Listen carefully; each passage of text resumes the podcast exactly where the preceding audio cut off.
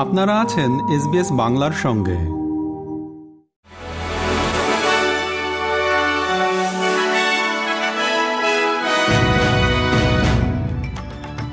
SBS Bangla. আজকের শীর্ষ খবরে সবাইকে আমন্ত্রণ জানাচ্ছি আমি শিকদার তাহের আহমদ। আজ সোমবার উনিশে ফেব্রুয়ারি দু হাজার চব্বিশ সাল। প্রথমে অস্ট্রেলিয়ার খবর। সীমান্ত নিরাপত্তা সমস্যা নিয়ে অতিরঞ্জন না করার জন্য রাজনীতিবিদদের প্রতি আহ্বান জানিয়েছেন ইন্ডিপেন্ডেন্ট সেনেটর জ্যাকি ল্যাম্বি।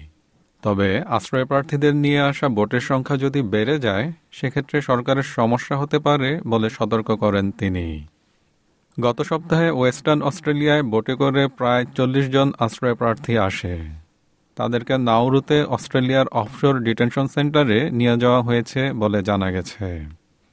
এদিকে আশ্রয় প্রার্থীদের দুর্দশা নিয়ে রাজনীতি না করার জন্য রাজনীতিবিদদের প্রতি আহ্বান জানিয়েছেন আশ্রয় প্রার্থীদের সমর্থক গোষ্ঠী। ওয়েস্টার্ন অস্ট্রেলিয়ায় বিগলবের নিকটবর্তী একটি ইন্ডিজেনাস কমিউনিটির কাছাকাছি এলাকায় বোটে করে আসা এই লোকদেরকে পাওয়া যায়। বলা হচ্ছে যে এরা পাকিস্তান, ভারত ও বাংলাদেশ থেকে এসেছেন। ভিক্টোরিয়ায় ফেডারাল আসন ডাঙ্কলির উপনির্বাচনে লিবারাল পার্টি আনুষ্ঠানিকভাবে তাদের মনোনয়ন দিয়েছে ফ্রাঙ্কস্টন সিটির মেয়র নেইথন কনরয়কে। দুই মার্চ এই উপনির্বাচনে সরকারের কর্মক্ষমতার মূল্যায়ন করা হবে বলেছেন বিরোধী দলীয় নেতা পিটার ডাটন। এবারে আন্তর্জাতিক খবর। জ্বালানির ঘাটতি এবং ইসরায়েলি হামলার কারণে গাজা উপত্যকার দ্বিতীয় বৃহত্তম হাসপাতালটি সম্পূর্ণভাবে বন্ধ হয়ে গেছে বলেছেন জাতিসংঘের স্বাস্থ্য কর্মকর্তারা।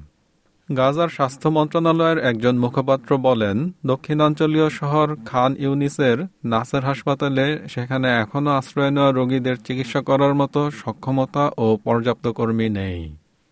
খেলার খবর, ক্রিকেট। মারা গেছেন দক্ষিণ আফ্রিকার কিংবদন্তি অলরাউন্ডার ও কোচ মাইক প্রক্টর। শনিবার ডারবানে হাসপাতালে চিকিৎসাধীন থাকা অবস্থায় তার মৃত্যু হয়। হার্টের সার্জারির পর নিবিড় পরিচর্যা কেন্দ্রে ছিলেন তিনি।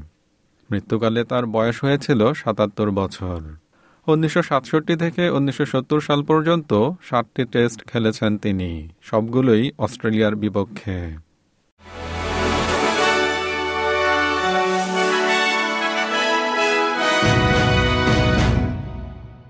শ্রোতা বন্ধুরা, এই ছিল আমাদের আজকের শীর্ষ খবর। এসবিএস বাংলার প্রতিদিনের সংবাদ নিয়ে আমাদের আরও পডকাস্ট শুনতে ভিজিট করুন SBS dot com dot au forward slash Bangla. বিদায় নিচ্ছি, আমি শিকদার তাহের আহমদ। ভালো থাকবেন, সুস্থ থাকবেন।